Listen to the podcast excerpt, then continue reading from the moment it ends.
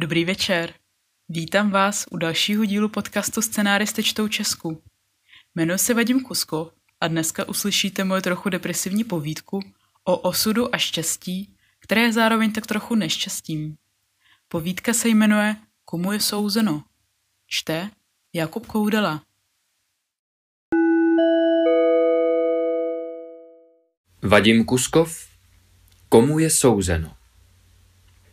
Aleksandr Petrovič se už dávno smířil s tím, že když se v jeho životě stane něco šťastného, nebo aspoň trochu příjemného, pak vždy má smůlu. Těsně poté, co se mu narodil syn, zemřel jeho otec. Chlastal sice delší dobu a klidně by mohl umřít o měsíc dřív nebo později. Avšak jeho játra selhala zrovna tehdy, když světa byla ještě v porodnici. Náhoda? Schoda okolností?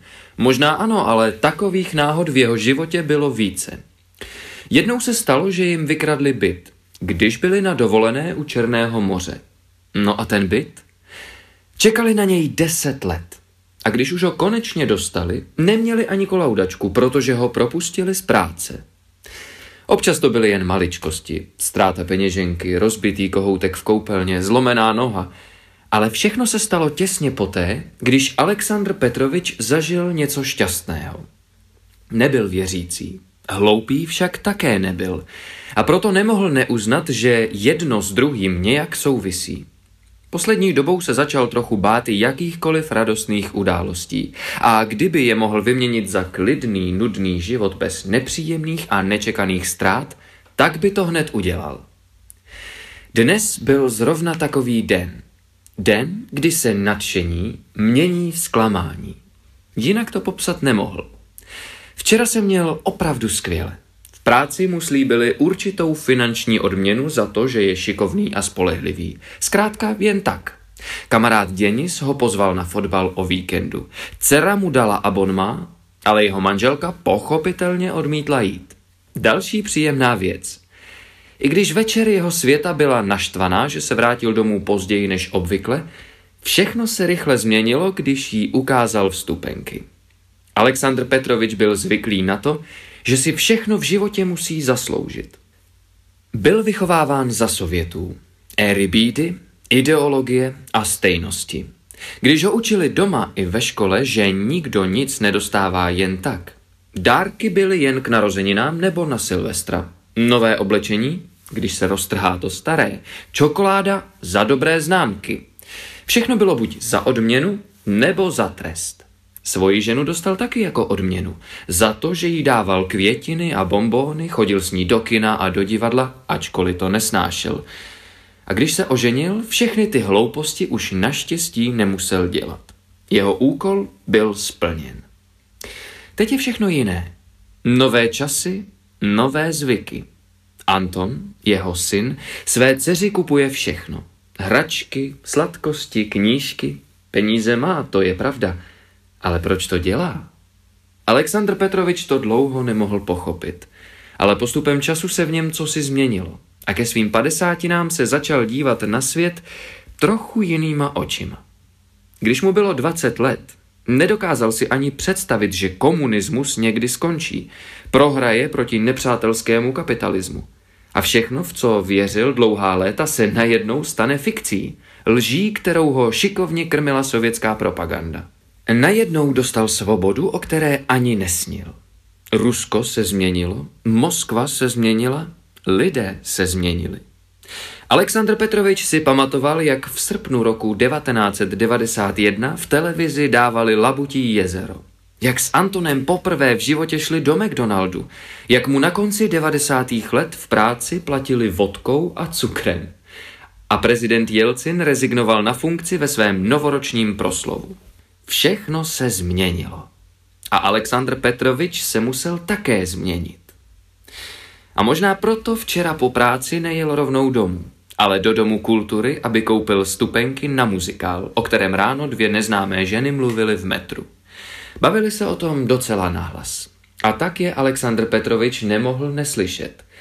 Najednou ho napadlo, že naposledy byli v divadle možná před 20 lety, když Anton byl ještě malý a miloval loutkové divadlo. A že se světou tam nebyli možná ještě déle. Celý den přemýšlel nad tím, že by asi bylo dobré, kdyby po dlouhé době někam spolu šli. A že by světa měla radost, kdyby to bylo opravdu jen tak, spontánně. Vrátil se domů pozdě, veselý a nadšený. Světa byla v kuchyni a ani ho nepozdravila. Samozřejmě byla naštvaná. Poznal to podle jejich sevřených rtů. Ale jakmile jí dal ty vstupenky a všechno vysvětlil, najednou se začervenala a usmála se na něj, jak se neusmívala už asi 30 let. Když se potom spolu dívali na televizi, držela ho za ruku. A Aleksandr Petrovič byl opravdu šťastný. Avšak mu dnes ráno světa oznámila, že na ten muzikál asi nepůjdou, protože z nějakého záhadného důvodu celou noc nemohla usnout a proto se necítí dobře. Vypadala opravdu špatně. To Aleksandr Petrovič nemohl nevidět, ale stejně ho to rozčílilo. Proč se to stalo zrovna tehdy, když chtěl udělat něco opravdu hezkého? Proč jeho dobrou náladu vždy musí něco skazit? Světa na to samozřejmě nemohla odpovědět. Bezmocně a unaveně se dívala na Alexandra Petroviče a mlčela. Sklamaný jel do práce. Rozhorčený o tom vyprávěl Ninočce, slečně z účtárny, se kterou si občas povídal o krátkých přestávkách na cigaretu. Ninočka byla o rok mladší než Anton a proto se k ní choval, jako kdyby byla jeho dcera. Dával jí rady a podporoval, když měla problémy se svým přítelem. Avšak teď zrovna on potřeboval podporu a radu, protože vůbec nevěděl, co má udělat s těmi zatracenými vstupenkami, které by rád roztrhal, kdyby nestály tolik peněz. Možná by bylo lepší, kdyby je vyhodil. Aspoň by se nemusel dívat na tyhle papírové důkazy své měkosti a impulzivního chování. Poprvé za dlouhou dobu chtěl udělat něco zvláštního, zažít něco nového, ale to teď nemělo žádný význam. A tahle myšlenka ho opravdu trápila. Ninočka ho nepřerušovala, jen pozorně poslouchala a mlčela jako světa ráno. Ale Aleksandr Petrovič byl rád, že aspoň někomu to všechno mohl říct. Nebyl zvyklý se něčím dlouho trápit a proto se po pár cigaretách jeho zklamání a rozhorčení proměnili v obvyklou špatnou náladu. Nevěděl, jestli to všechno bylo jenom kvůli penězům, které mu zřejmě nikdo nevrátí, anebo kvůli tomu, že se sám na dnešní večer hodně těšil a bylo mu líto, že se místo toho bude muset vrátit domů a celý večer se dívat na televizi. Cigareta už zhasla ale Aleksandr Petrovič si toho nevšiml. Asi by tak seděl ponořený do vlastních myšlenek klidně několik hodin, kdyby mu Ninočka nestrčila cosi do ruky. Hned se vzpamatoval, vyhodil cigaretu a nechápavě se podíval na peníze ve své ruce. Promiňte, ale víc nemám, Alexandře Petroviči. Myslím si, že se vám nepodaří vrátit peníze za ty vstupenky, tak aspoň vám za jednu zaplatím. Zbytek vám můžu dát po výplatě. Ráda bych tam šla se svým Serižou. Určitě by se mu to líbilo. A nezoufejte. Udělal jste opravdu dobrou věc a ještě to někdy zkuste. Ne kvůli Světlaně, ale kvůli sobě. Už musím jít. Tak hlavu vzhůru, Alexandře Petroviči. Ninočka se povzbudivě usmála a vyběhla z kuřárny. Chtěli něco říct, ale už byla pryč. Mladí všechno dělají po svém. Na druhou stranu to opravdu pomohlo. Aleksandr Petrovič se uklidnil a vrátil se do práce. Možná Ninočka měla pravdu. Mohl by to zkusit ještě jednou, třeba za pár měsíců. Aspoň ty vstupenky nemusel vyhodit.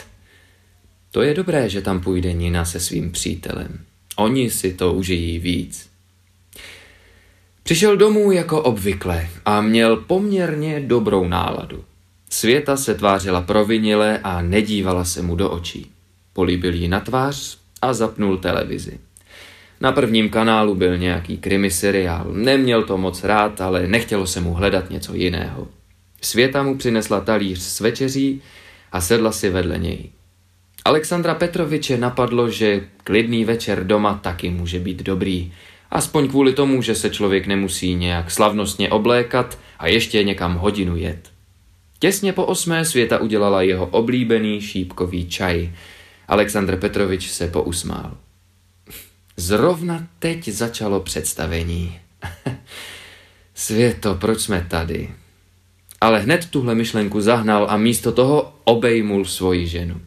Přitiskla se k němu a to napětí, které cítil celý den, konečně zmizelo. V devět jako obvykle začaly večerní zprávy. Putin zase něco říkal o nedávném teroristickém útoku před McDonaldem. Pak byly záběry z nějaké konference, pak ukazovali automobilovou nehodu v centru města. Pořád to samé, jako každý den. Ale najednou se moderátorka zarazila. Někdo jí něco říkal do jejího malého sluchátka. Tvářila se vážně a za několik vteřin pronesla. Čečenští teroristé obsadili budovu Domu kultury v centru Moskvy a zajeli jako rukojmí několik set lidí. Pak už Aleksandr Petrovič přestal poslouchat. Otupěle se díval na fotografie divadla, ve kterém si včera koupil vstupenky. Žádné záběry z místa činu ještě nebyly, ale dokázal si to živě představit. Policisty, doktory, možná i vojáky a někde uvnitř mrtvé muže a plačící ženy. Světa neřekla ani slovo. Aleksandr Petrovič také nevěděl, jak na to reagovat. Moderátorka rychle vyjmenovala teroristy, kteří právě v tuto chvíli zabíjeli nevinné lidi. Alexandra Petroviče napadlo, že informace je opravdu divná věc. Před půl hodinou nikdo nevěděl vůbec nic, ale teď se o tom mluvilo na všech kanálech. Na obrazovce se střídaly první záběry z centra dění se stručnými komentáři moderátorky. Světa začala brečet. Aleksandr Petrovič přemýšlel o vstupenkách. Jak je ještě ráno nenáviděl. Jak je chtěl roztrhat. Vypadali zcela obyčejně. Možná úplně stejné lístky prodali na minulé představení. Pravděpodobně je vytiskla stejná pokladní. Avšak byly jiné. Zazvonil telefon a Aleksandr Petrovič šel zvednout. Volal Anton. Čau tati, jste v pořádku? Jo, jo, jo, jsme doma. Vždyť víš, že s mámou nikam nechodíme. Nevím, prostě jsme to viděli v televizi a tak mě napadlo zavolat. Nevím proč. Jsem rád, že jste v pořádku. U vás v Moskvě je to pořád nějaký divný, viď? Ale nic se nám nestane, vždyť to víš. Jak se máte vy s Iriškou? A co malá? Máme se fajn. Malá chodí do školky, Irina pracuje a já taky. Nic zvláštního. Ale myslím si, že tak to má být, že jo. Mama už asi spí, viď? Ano, ano, ale budu ji pozdravovat. Tak se mějte. Ahoj. Ahoj, tati. Aleksandr Petrovič zavěsil a vrátil se do prázdného obýváku. Světa šla spát, aniž by něco řekla. Ale na druhou stranu, co by mu mohla říct? Televize byla pořád zapnutá. Právě před chvilkou zahájili přímý přenos z náměstí před Domem kultury. Aleksandr Petrovič hned tu budovu poznal. Její bílé dveře, velký modrý plakát nad vchodem, schody, chodník. Teď tam byla Nina se svým Seriožou. Zelenooká štíhlá Nina, která byla o rok mladší než Anton. Možná si oblékla svoje nejhezčí šaty. Možná plánovala někam jít po představení, nebo naopak chtěla rovnou jet domů. Byla ještě naživu? Přežije to? Schovala se někam nebo jí zastřelili? Nechtěl si ji představovat mrtvou, ale ta myšlenka se sama vynořila z jeho podvědomí. Nina v červených šatech leží na podlaze v tratolišti krve. Krásná Nina s prázdnýma očima a prostřeleným hrudníkem. Nevšímal si, jak mu po tvářích stékaly slzy a pak padaly na bílé tričko. Bylo mu jedno, kdyby v tuhle chvíli do místnosti vešla světa a viděla ho brečícího a ubohého. Byla tam ninočka v červených nebo v jakýchkoliv šatech a šla tam jenom proto, že jí ty vstupenky prodal. Svoje vstupenky. Otevřel okno a zapálil si cigaretu. Normálně v bytě nekouřil, ale nechtělo se mu jít ven. Z devátého patra byl dobrý výhled na okolí. Viděl parkoviště před jejich panelákem, dětské hřiště a další domy, ve kterých bydleli desítky neznámých lidí, které možná někdy potkal, ale nikdy to pro něj nemělo význam. Tihle lidé dnes taky zůstali doma a někteří z nich už asi šli spát. Avšak nikdo z nich ráno neprodal dvě vstupenky na ten zatracený muzikál. Udělal to jen Aleksandr Petrovič. Někdo by řekl, že Světa má dobrou intuici, která ji zachránila před smrtí. A co Nina? Nechrání jí vůbec nic?